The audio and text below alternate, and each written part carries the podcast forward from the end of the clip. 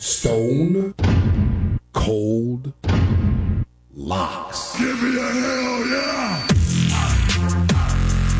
It is redemption time. Like any superhero story, there's the origin, there's the success, you're fighting and beating up the bad guys, and then there's the fall, only to be rebuilt. Well, this is rebuilding week for me as I fly through Metropolis, cashing tickets. Two and five last week. Disgusting. I am disgusted with myself. Nobody is more disappointed than this guy right here and Tyler a little bit because he doesn't like hearing my bad picks. Uh, I took my overall win percentage down from 63% to 55% last week. That's how disastrous that was. Still good, but not where we want to be. 25, 20, and 3 on the season is the record for my Stone Cold Locks. Got to have amnesia in this moment. Bury my head into the prep, make the right call in these games. Let's get to these locks. I have one college football bet. I've been combing through these lines all week. I do not like what's out there in college football, but there's one that I keep going back to. West Virginia plus seven against the UCF Knights. What is this line? UCF has done nothing to prove that they should be favored against anyone in the Big 12, let alone by seven. West Virginia, not all that good, but they're not awful. Team's four and three. They've been pretty even down the road this year. Even that first game against Penn State, I was on West Virginia for that one. They almost backdoor covered. They hung with Penn State on the road for about three and a half quarters. And you'll love this. The way to attack UCF is to commit to the run. There are only five teams in college football that are more committed to running the ball than the Mountaineers. West Virginia runs the ball at the sixth highest rate in the country. Big 12 teams covering against UCF when UCF is favored is something I will bet every single time until I see UCF prove to me that I shouldn't do it anymore. Lock it up. Five NFL picks. Packers plus one and a half against the Minnesota Vikings. Every week there's a honey trap pick that casual bettors are going to lose money on. And this week it's the Minnesota Vikings. They're coming off of a win in prime time in front of the country, standalone game against the 49ers. Everybody loves the Niners. Kirk Cousins flashing his gaudy necklace. Everybody loves them. Here's the thing the, the Vikings actually stink. Bad teams win games, and that is what happened last week with Minnesota. That's what I'm banking on here because the Packers are a bad team. This is not a bet on Green Bay, though. It's a bet against Minnesota. Underdogs who win in prime time, like the Vikings did, who then have a road game on a short week, almost always disappoint. Also, teams who played against San Francisco the week prior, dating back to last year, 5 and 16 against the spread. Packers cover, lock it up. Tennessee Titans plus three against the Atlanta Falcons. You're going to have to plug your nose if you bet this one with me. No one in the world wants to bet the Titans right now, and I totally get it. They're platooning quarterbacks between Will Levis and Malik Willis. They just traded their best safety and Kevin Byard. Their whole team is on the trade block. So my question is then, if all of this is the case, why has this shift? The, the line has shifted like a point and a half. Someone knows something. And beyond that, this is just a really good matchup for the Titans. When you dig beneath the surface narratives that I just talked about, and a lot of people are going to bet the Falcons because of those narratives. The Falcons like to establish the run. They have no chance to generate offense if they're not able to do that. That's the strength of the Titans. So they're going to be running into the teeth of this defense that is a top five rush defense in the NFL. Titans win, Titans cover. Do not pick the Falcons in your survivor pool. Lock it up. Commanders plus seven against the Philadelphia Eagles, home divisional underdog. Sign me up for that. And we have a really recent example of how this matchup can go. These two teams played each other back in week four. It took a field goal in overtime for the Eagles to get the win. The Commanders, they just match up really well with Philadelphia whenever they face them. Remember, last year, the second time they played, the Commanders actually beat the Eagles in prime time, and that was with Taylor Heinicke at quarterback. Philly doesn't look quite right to me. They did not deserve to win last week against Miami. They got away with one. The refs just gifted them yards and yards. Commanders find a way to sneak in a cover here. Lock it up. Steelers plus two and a half against the Jacksonville Jaguars. These two teams are red hot. The Steelers have won 11 of their last 15 games. The Jags have won 12 of their last 16 games. Great matchup, but the Jags are coming in slightly overhyped. I've been a part of this for sure. They need a bye in the worst way. They let Derek Carr go up and down the field on them last week. And if the Saints tight end had caught the ball in the end zone at the end of the game, they would have lost on Thursday night football. Pittsburgh has been really impressive. I actually think their offense is getting better. Plus, Mike Tomlin, as a home underdog, he covers 78% of the time. As a home underdog, 78% of the time. And it could be a rain game that just feels like Steelers defense playing in the mud. Mike Tomlin on the sideline. Total edge to Pittsburgh here. Lock it up. Rams plus six at the Cowboys. This number just way too big for me. Who the hell are the Dallas Cowboys to be six point favorites against a team with a good quarterback? I totally get them being favored like this against Daniel Jones or Zach Wilson, but Matt Stafford can move the ball. This defense is not the same without Trevon Diggs, and now you've got to worry about Cooper Kupp and Puka Nacua.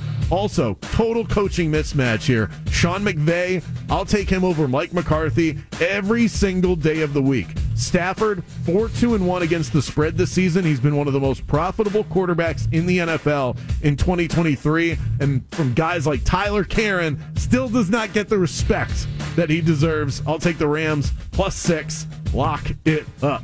And those are my stone cold locks of the week. All six of them. I will review real quick.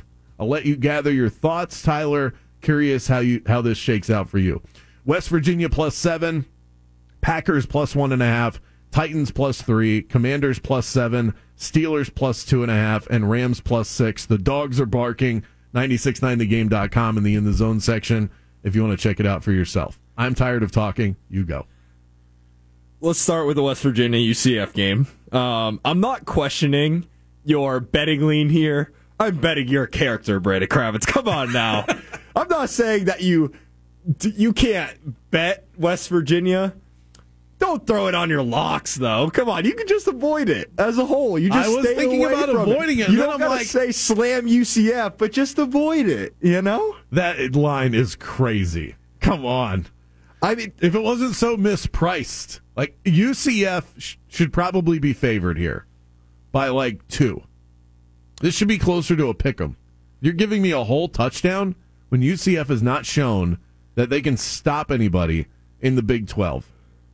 Definitely. Uh, yeah, I'm not in on that. definitely some value on them, um, or overvalue rather, coming off a two point loss to Oklahoma. I do think that's playing a factor in why the spread is the line is so large. Maybe. I think if John Rhys Plumlee was running around last week, I'd be a little bit more gun shy. But the fact that you still have him as a pocket quarterback Oh, sure.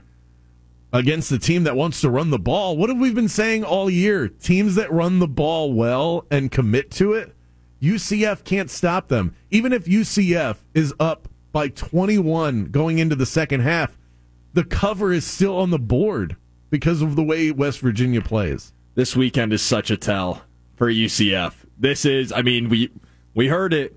Those that three week stretch is behind us. Gus Malzahn said it himself. Yeah. The players in the locker room have never been more together. They've never been more focused on a game ahead. You gave up a huge, huge lead at home the last time that you were in that building, that on that field with fans. The UCF is trying to prove something this week. The UCF community is trying to prove something this week. UCF isn't built internally to be the laughing stock of a league, even if it is the Big 12. If they lose this week, you got to change that whole motto. You are 0 and 5 in the Big 12. And I believe they won't be the only winless team in the league. I think the Cincinnati also winless still. Um, which, what, what you said to me on Monday, I, uh, that had a little value for me as well because you were you were working the game, so you were watching it at a very granular level. Mm. UCF had the, and when you're watching the game on TV and you're not working it, you're watching it through a different lens. So Definitely. what you said to me, I, I thought rang true, and in the moment I didn't realize it. UCF generated offense against Oklahoma, but it was all in these chunk plays. Two plays. You can't rely on that. That's not sustainable. drives are sustainable, and that, and and that's why West Virginia, West Virginia could very easily win this game. I mean, this, that's why this game should be a coin flip, and I'm getting the touchdown with West Virginia. Why? I don't know. The the good news is realistically in my head, call me for the homer that I am. I don't know. You're I'm going to the game tomorrow. You're Oh, hanging yeah. out with friends. Like you should be a homer in this situation. Oh, well, Let I mean, I take- will- I'll die on the Well, uh, West Virginia sword. Yeah, that's today. But I mean, really, the two outcomes I see are a UCF pounding, making that statement that they so badly want to make, or Colton Boomer at the buzzer in an ugly, low scoring game. Like, those are the two outcomes, or a slight West Virginia win. I don't see a blowout here in West Virginia's way, which is good. All right, uh, Packers Vikings.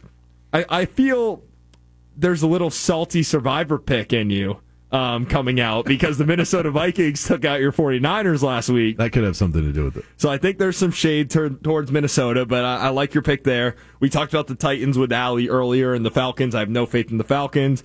Uh, the Commanders one, I'm a bit surprised with, but I respect it because at the end of the day, it is an, uh, it, a divisional game in the NFC East. While it took me, it took me a moment. NFC East divisional games always seem to be a dogfight. Uh, the Commanders still scrappy themselves, so I, I can see Yeah. them covering. That was a bit of a FOMO bet also because I was looking at when the Eagles played them in week four, they were favored by eight and a half. By the way, eight and a half at home and the and the line is seven in Washington. So you're getting some value there if you think about the home road advantage. Um, and I, I remember looking at that line thinking, man, the commanders plus eight and a half are such a good bet. But they just got blown out, and I was like, I don't know, they're so bad. Well, um, now I'm in on it. So hopefully I don't get burned.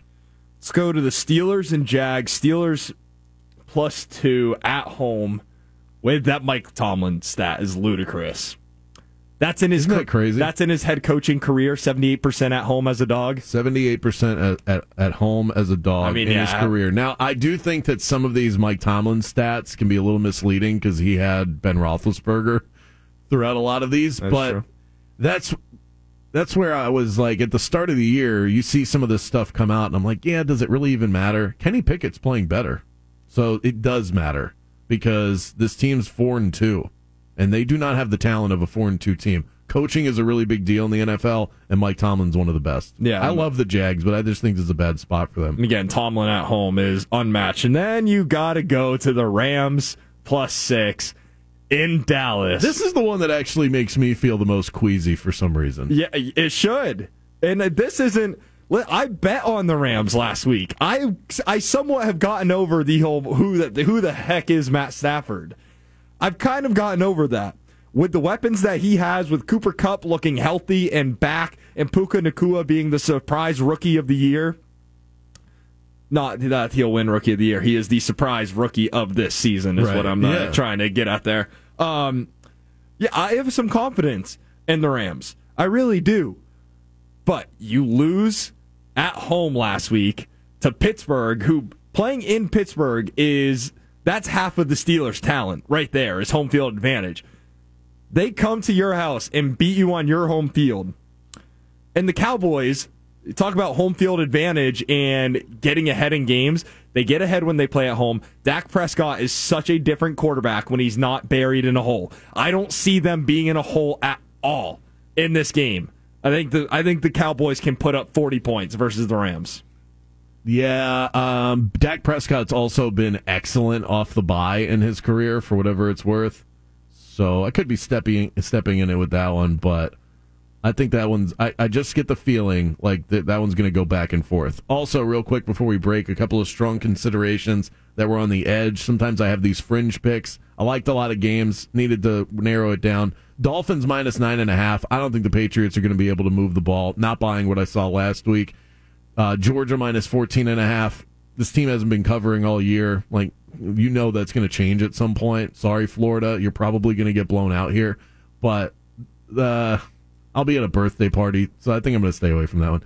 Uh, Utah plus six and a half against uh, Oregon. So much disrespect there. Utah's great at home. And then we love making bets like this. This is the night game. I'll probably end up on this. Kentucky plus three and a half at home against Tennessee. Tennessee is not that good this year, and I love getting SEC teams that are decent at home as underdogs. Give me that all day. So those are some other ones I'm looking at. I do, I do like. I, I found myself on the other side of Tennessee quite a lot this year. It was again just seeing them at, in Gainesville versus Yeah. uh, the Gators, and it just I saw that collapse. I saw the collapse from head coach Josh Heupel, from the entire offense. They just laid down when they were in hostile environment. So I like it. I like Kentucky at home with the points. Bold predictions for the weekend ahead. We'll close down the show with those next.